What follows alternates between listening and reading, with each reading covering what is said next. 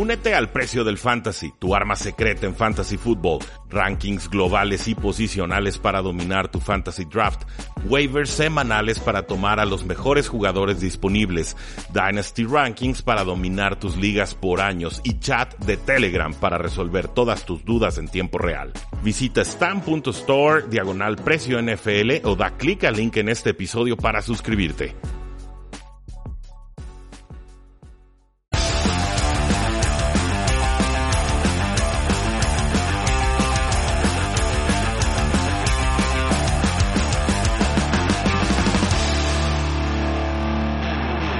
Saludos a todos y bienvenidos a un programa más de Tres y Fuera, donde la NFL no termina y nosotros tampoco. Mi nombre es Rudy Jacinto, me encuentran en Twitter como arroba NFL y el día de hoy no voy a tener mucho preámbulo, simplemente decirles que tengo el gusto de poder entrevistar a Antonio Ramos de Panthers México, un viejo conocido ya en este espacio de podcast y también en nuestro canal de YouTube, pero hicimos una larga entrevista sobre Cam Newton, sobre la ofensiva del 2015, del 2018 y sobre qué podríamos esperar de Cam Newton con los Patriotas de Nueva Inglaterra en el 2020, con elementos quizás que se puedan extraer de esas versiones 2015 y 2018. Fue una entrevista muy larga, una entrevista que ya pueden encontrar en formato de video, youtube.com diagonal 3 y fuera.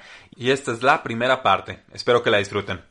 Sí, Cam Newton es el nuevo mariscal de campo de los Patriotas de Nueva Inglaterra y sí, las Panteras de Carolina no quisieron retenerlo en este off-season, pero hemos visto que muchos se enfocan en el Cam Newton del 2018 y quizás se olvidan de que hubo otra versión poderosa de Cam Newton en el 2015. Para ayudarnos a recordar esa época y ver cómo se podría proyectar con los Patriotas de Nueva Inglaterra en 2020, tenemos a Antonio Ramos de los Carolina Panthers en español. ¿Cómo estás, Antonio? Hola, Rodi, ¿qué tal? Un saludo para ti y para la gente que nos acompaña. Eh, es un tema que la verdad me has puesto a, rascar bastante en, mis notas. Por acá tuve que irme al, al 2015 a recordar un poco de aquella ofensiva de Carolina que evidentemente Cam Newton la polarizó, pero hay muchos conceptos detrás de esa ofensiva y sobre todo en el juego terrestre, ¿no? Que nos vamos a enfocar un poco en él, vamos a recordar algunos conceptos, en los entrenadores que fueron importantes también para, conceptualizar esta ofensiva que llegó un Super Bowl y que todavía le podemos encontrar algunas cosas a, este Cam Newton de 2018 que es la última buena versión que vimos de Cam en, en, en temporada regular y ver la manera en cómo se pueden actualizar este tipo de conceptos y de herramientas que todavía tiene un poco Cam para estos Patriots del, del 2020, que va a ser un reto bastante interesante tanto para él como para Belichick el reinventar esta ofensiva con un Cam Newton distinto, ¿no? Que, que ya iremos platicando cómo fue evolucionando también su, su juego. Sí, bueno, Cam Newton llega a la NFL en 2011 de Auburn, ¿no? Una historia colegial absolutamente fantástica. Domina desde el principio, sobre todo por su juego terrestre. La precisión no siempre ha sido su mejor aliado. Pero en esta versión de 2015 parece que todo, todo hizo clic. Fue, una, temporada, si podemos eh, colocarnos mentalmente en, en esa campaña, una temporada en la que las Panteras de Carolina terminaron 15 y 1 en temporada regular. Primeros en la NFC South por supuesto, con Ron Rivera como su head coach, tuvieron 500 puntos a favor, número uno en la NFL, y apenas 308 puntos en contra, que fue la sexta mejor marca de toda la liga. Y aquí, eh, importante resaltar, el coordinador ofensivo era Mike Shula, con eh, Sean McDermott, algunos lo ubicarán como Buffalo Bill, eh, ahorita era coordinador defensivo. De ahí en más, eh, fue una temporada intrigante, era la segunda temporada en la que yo estuve en radio, en Televisa eh, Radio 1010 AM, y, y, la recuerdo muy bien porque quedaban cinco equipos invictos por ahí a la semana seis o siete, y Panteras de Carolina era en el que menos confiaba, en el que menos apostaba. Me parecía que su calendario era muy fácil, que cuando le tocaba un rival difícil iba a tropezar, que en el primer duelo contra los Seattle Seahawks ahí se nos iban, y no era un grupo que incluía a los Broncos, a los Packers, a los Patriots, a los Falcons y a los mismos Panthers, y, no creen estas Panteras. ¿Tú cómo recuerdas esta campaña? Mira, fue también, curiosamente, mi primer temporada trabajando con, con Panteras, eh, cuando tuvimos los derechos de transmisión para poder pasar los partidos acá en México. Yo decía, bueno, esto no puede ser posible que siempre ganen, ¿no? Es, es algo poco habitual y la racha se extendía y se extendía y los partidos realmente Carolina no ganó holgadamente como lo hizo en playoff. Eran partidos apretados. Hubo dos juegos en, tiempo extra. Recuerdo un Monday Night contra Indianapolis, una lluvia torrencial en Charlotte que por ahí el partido se le escapó con un drop de Ted Jean en, tiempo regular, tienen que ir a tiempo extra. Hubo un juego en, en Nueva York cuando se pelean Josh Norman y Odell Beckham Jr. Entonces fueron partidos difíciles y al equipo le costó a veces ganar los juegos, pero encontraba la manera de ganar, ¿no? Y realmente era un equipo que la prioridad era correr el balón, ¿no? Y veíamos personal 12, personal 21, personal 22, con diferentes tipos de formaciones y de conceptos para correr el balón, pero todo centralizando el ataque, evidentemente en un Cam Newton que estaba en la mejor forma física, mental, deportiva y emocional de su carrera. Yo creo que realmente uno de los defectos, de los muchos defectos deportivos que tiene Cam, porque no nos vamos a poner a hablar de la parte extracancha que, que, que no La, la pone como prioridad al momento de criticar a Cam, pero Newton lo que le pasa mucho es que no maneja su estabilidad emocional, no tiene esa inteligencia emocional a veces en muchos partidos. Es un tipo que contagia su energía positivamente, pero lamentablemente también en la, en la cuestión negativa, ¿no? Difícilmente se levantaba de dos o tres intercepciones en un juego y contagiaba esa mala vibra, por así decirlo, a su equipo. Creo que esa estabilidad emocional es importantísima para cualquier mariscal de campo y Cam a veces no la tenía, pero fue una temporada en donde, como tú dices, todo hizo clic. La ofensiva fue evolucionando porque desde que Cam llega a 2011 en la liga, con Rob Chotzinski como coordinador ofensivo, veíamos conceptos pues innovadores, ¿no? Poco a poco la read option empezaba a entrar con más peso en, el sistema de juego de Panteras. Chotzinski se va eh, como entrenador en jefe a los Cleveland Browns, que sabemos que no le fue bien, como a muchos de los entrenadores a de Cleveland. Y Mike Shula era el entrenador de corebacks eh, en el momento de que Chotzinski era el coordinador ofensivo. Se va Chotzinski y Mike Shula lo promueven como el nuevo coordinador ofensivo. Y es con Mike Shula que vemos un desarrollo y una evolución completa de esta ofensiva, ¿no?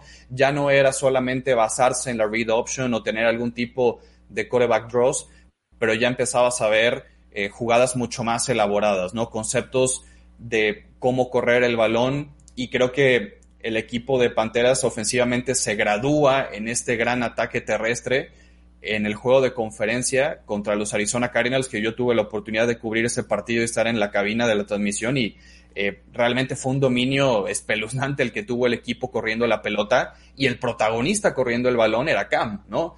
Veías eh, muchos eh, jugadores involucrados también en el ataque terrestre, sobre todo receptores como Ted Ginn Jr., como Philly Brown. No solo era Jonathan Stewart el, el corredor nominal de ese equipo, así que las variantes que incluyó Mike Shula en ese juego terrestre creo si nos empezamos a adelantar un poco, Josh McDaniels podría ir retomando algún tipo de ese concepto, ¿no? Pero realmente era una ofensiva muy completa, pero insisto, priorizaban el ataque terrestre sin lugar a dudas.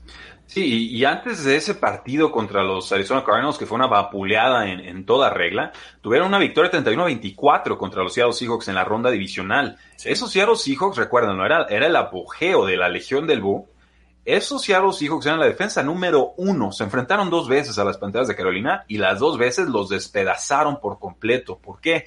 Pues porque esta amenaza terrestre de las Panteras de Carolina no era una amenaza terrestre cualquiera. O sea, tú podías tener una defensa tradicional, estándar, contra el ataque terrestre, contra la corrida eh, fuerte, líneas eh, en las trincheras muy controladas.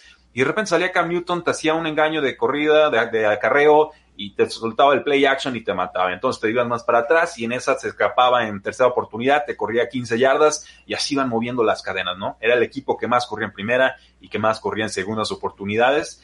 Y era un equipo que tenía apenas a Ted Ginn como receptor abierto y a Greg Olsen como su ala cerrada. Entonces, eh, Ted Ginn no era nadie antes de, este, de esta temporada, era un descarte total, un jugador considerado un boss que corría muy rápido, pero te soltaba absolutamente todo, lo recuerdo muy, muy claro. Este, este equipo de las pantallas de Carolina, 31.2 mm, puntos por partido, 54 touchdowns ofensivos. Cam Newton fue responsable de 45 de ellos, otros 80 puntos en postemporada antes de llegar al Super Bowl. Eh, y, sí, Carolina corrió 526 veces, obviamente un mundo de, de, de ataque terrestre. 132 de esos ataques fueron con Cam Newton, pero aquí lo, lo intrigante es lo que resaltas, Antonio. Eh, la mayor cantidad de acarreos en una temporada para un quarterback desde 1972. 56 de sus acarreos produjeron un primer down, otros 10 produjeron un touchdown, eh, 636 yardas totales por tierra de, de Cam Newton. O sea, eh, este era el, el, proto Lamar Jackson, ¿no? O sea, era otro tipo de corredor, sí, imposible sí. de taclear, menos elusivo, pero no necesitaba hacerlo. Ahora, y muchos otros eh, datos interesantes que van desde el 2014 hasta mitad de temporada del 2016, que es ahí donde vemos realmente un bajón en el rendimiento del equipo. Hubo 35 partidos consecutivos que el equipo corrió para menos 100 yardas. Uh -huh. Desde, te digo, la mitad de, de, la temporada 2014, incluyendo playoff, todo el 2015 y el inicio del 16, fueron 35 juegos de manera consecutiva que marcaron en ese momento un récord para eh, partidos consecutivos de por lo menos 100 yardas. Como dices, el equipo no corría para eh, mínimo 30 veces por partido. O sea, ese era el límite ¿no? de, de, de, Panteras. Y también, desde que Cam entró a la liga hasta 2015, tenía más touchdowns por tierra que LeSean McCoy, que Arian Foster, que Frank Gore. Entonces, tenías que explotar ese potencial físico-atlético que Cam tenía. No quiero decir que Panteras lo sobreexplotó, porque al final de cuentas, las lesiones que termina sufriendo Cam después en, en, en su carrera fueron por una mala protección, ¿no? Y aquí ya empezamos a hablar de esta narrativa de es que Cam no se cuida, que Cam se expone mucho. Es que es, se hizo vegano, ya no se recupera. Exacto, si tú, si tú repasas realmente las lesiones y cuándo se dieron, fue dentro de la bolsa de protección con una pésima protección de pase por parte de la línea, ¿no? El primer juego en donde Cam empieza a tener un problema en el hombro, lo recuerdo muy bien, fue en contra de San Diego en 2014, perdón, en, en 2016, cuando ya la temporada estaba prácticamente perdida, era la semana número 14 de la campaña regular, el equipo estaba por anotar en la yarda 20 de San Diego, tira un pase, un out route para Kelvin Benjamin, Benjamin que no terminaba las rutas con la misma intensidad, se frena en plena ruta, el corner intercepta, tenía todo el carril abierto para poder regresarlo a touchdown, Cam trata de llegarle al esquinero, termina tacleándolo, se avienta y cuando cae es ahí la primera lesión, ¿no? Y empezamos a, ver toda esta secuencia de lesiones que, que empieza a tener Cam.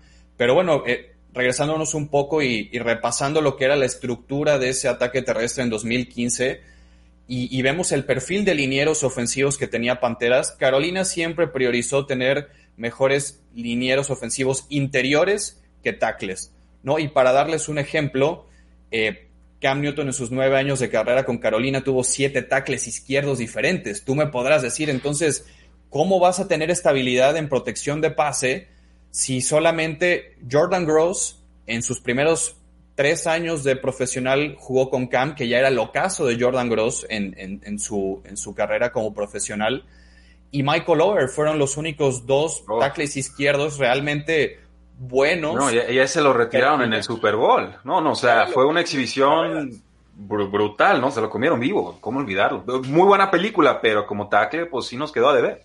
Y mira, vaya que ayudó bastante al equipo en 2015, pero fue solamente una temporada y era ya otro Michael Ower, ¿no?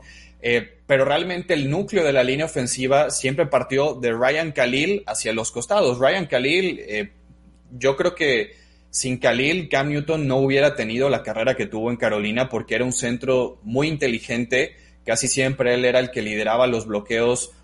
Veíamos muchos bloqueos eh, de trampa. Eh, hacían pulls para tratar de sacar a Khalil porque tiene una gran habilidad para bloquear en segundo nivel.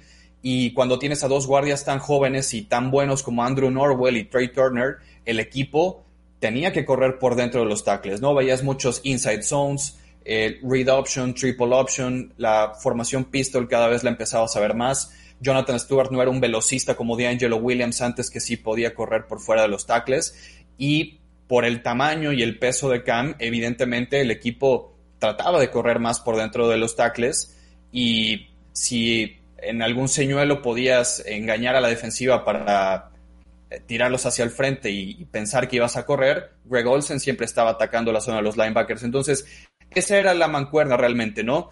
Para mí, los mejores compañeros, te digo, que tuvo Cam Newton en su carrera con Carolina se llaman Ryan Khalil y Greg Olsen. Ni siquiera es un receptor abierto. Jonathan Stewart sí hizo mucho, realmente es uno de los mejores corredores en la historia de, de la franquicia, pero al momento de, de, correr el balón siempre era enfocarse en Cam, ¿no? Y de ahí las variantes iban saliendo, reversibles con Ted Ginn Jr., dobles reversibles con Philly Brown, pero como te digo, ese partido de conferencia en contra de Arizona, que esa ofensiva de Pantera se gradúa, yo recuerdo una secuencia de jugadas y de verdad me acuerdo como si fuera ayer de dos jugadas diseñadas para que Cam acarreara la pelota, un tercero y diez por ahí de la yarda 40 del otro lado, en donde ya empezamos a jugar con otro tipo de jugadores que entraban en un rol más de bloqueador, ¿no? Como Mike Tolbert. Tolbert, toda su carrera en San Diego fue un H-back o un gran corredor, perdió velocidad y Carolina lo empezó a ocupar un poquito más como fullback.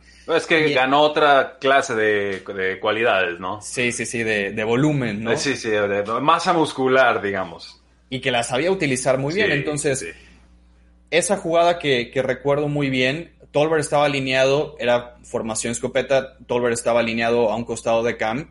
Evidentemente, al ser tercer y diez, la situación y el down y la distancia te, pensaba que, era una jugada por pase, ¿no? Pase. Terminan haciendo un quarterback power run por la derecha, con Tolbert liderando y, y Ryan Khalil saliendo a bloquear en trampa.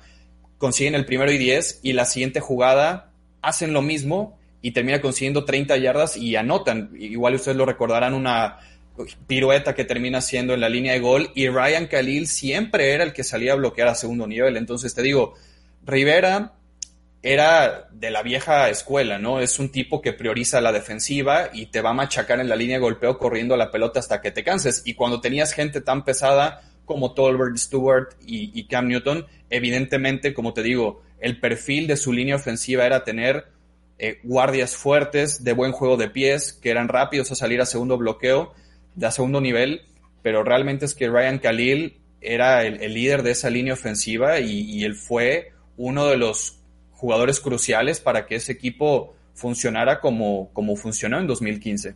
Sí, me, enamoro. En realidad, empecé este, este programa, este episodio diciendo, pues no le tenía fe a las pantallas de Carolina. La realidad es que en 2020 reflexiono sobre este equipo y, me emociono porque fue verdaderamente uno de los primeros ataques terrestres que a mí ya como analista profesional o semiprofesional eh, pude valorar y entender que no todos los ataques terrestres son iguales y que no se vale resumirlos todos como es que correr no sirve, tienes que pasar. Porque me estás hablando de formaciones con dos o tres alas cerradas, me estás hablando de formaciones con un solo receptor, formaciones pony con dos, con dos corredores pero en corto yardaje y en zona roja era Cam Newton, ¿eh? Y todos sabían que era Cam Newton, iba a ir por el centro y te le iba a convertir, ibas a llorar y te ibas a ir a enojar y a gritar a tus compañeros a la banda. Y en el tercer, cuarto, cuarto le ibas a decir, oye, ¿sabes qué? Ya me cansé de taclear a este canijo, ya, ya no quiero saber de él. Mide 6'5, 245 libras, te está chocando por todos lados, por afuera, por dentro, te brincas, se escabulle, te, te elude, te hace recortes, se lleva siete jugadores. O sea, Bill Belichick, mente maestra, nunca pudo descifrar a Cam Newton. Dos veces se enfrentaron y las dos veces lo, despedazó, ¿no? Entonces, me parece que eso es, una faceta que debemos valorar, que debemos recordar de, Cam Newton. Solamente 29 de sus 132 acarreos en esa temporada mágica del 2015 fueron scrambles o fueron escapadas después de que no encontró un pase. Todo lo demás fueron acarreos diseñados, planeados, de pizarrón, ejecutados de forma magistral y que pues desgraciadamente para ellos solamente en el Super Bowl parece que por mala línea ofensiva los Broncos de, Denver pudieron ahí devastar la ejecución. Sí, como te digo, en la posición de tackle, sobre todo en, esa campaña, Mike Remers era el tackle derecho, Von Miller hizo lo que quiso y Michael Lower, que ya venía con una mala semana de entrenamiento con problemas de conmoción, pues de Marcus Ware también hizo lo que quiso, ¿no? Entonces, eh, esa narrativa, esa narrativa que también se sigue hablando de que Cam no supo perder el Super Bowl, que tuvo un mal comportamiento con la prensa, que no, de que no se aventó el fumble con Von Miller. ¿Cuánto llevamos? Llevamos 18 minutos de video. Hablando de todo lo, que reinventó esta ofensiva de las Panteras, que me parece ha quedado un poco olvidada en el tiempo.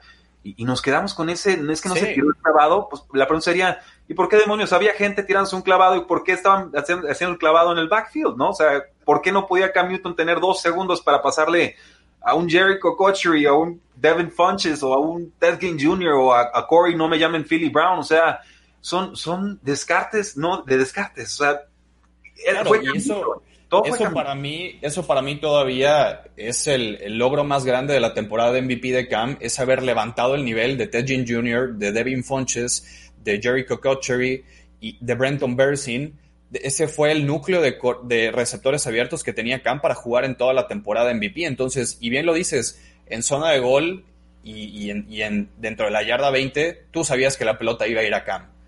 y, no lo puedes detener. Es muy parecido a lo que está sucediendo con la ofensiva de Baltimore, con Lamar Jackson, con Mark Ingram y lo que van a hacer ahora con J.K. Dobbins. Solamente que para mí Baltimore hoy en día sí maneja un personal más pesado, incluso ves paquetes de tres alas cerradas. Carolina nunca llegó a ocupar tanto. Lo, el ala cerrada suplente era Ed Dixon. Ed Dixon, ¿cómo no? Y el tercero era Chris Manhurst, que sigue en el equipo. Chris Manhurst es realmente un ala cerrada bloqueador y, de ahí no pasa, ¿no? Pero ese equipo eh, muy pocas veces jugó con personal 11 porque no tenía el talento para hacerlo en la posición de receptor abierto. No ibas a poner a tanto wide receiver cuando tenías a Greg Olsen y tenías a Jonathan Stewart y podías seguir corriendo la pelota sin arriesgar tanto eh, pasándola, ¿no? Entonces, yo sí creo que, que, la prensa se ha metido en una narrativa muy hipócrita últimamente y, creo que el mensaje que está mandando Bill Belichick es de respeto, ¿no? Es de, digo, sabemos que Belichick también se puede equivocar, yo no sé cómo le vaya a ir acá en, en Nueva Inglaterra, pero sí era la oportunidad al menos de reconocer una carrera que la mayor parte de prensa y de aficionados no le ha dado el respeto debido, ¿no? Yo siempre he dicho que Camp está lejos de ser tu mariscal de campo favorito o, ser el mejor, pero su carrera merecía más respeto y creo que el crédito que le está dando Belichick es lo que pedíamos como seguidores de Panteras y que tenemos tanto tiempo cubriendo el equipo, porque Cam no solo es la narrativa que, que la prensa ha hecho. Y así termina la primera parte de nuestra larga entrevista con Antonio Ramos de Panthers México. Para este y más contenido, no olviden suscribirse a su podcast 3 y fuera NFL, por supuesto seguirnos en YouTube como youtube.com diagonal 3 y fuera y esperar la parte 2 y la parte 3 que les prometo no va a decepcionar. Porque la NFL no termina y nosotros tampoco. 3 y fuera.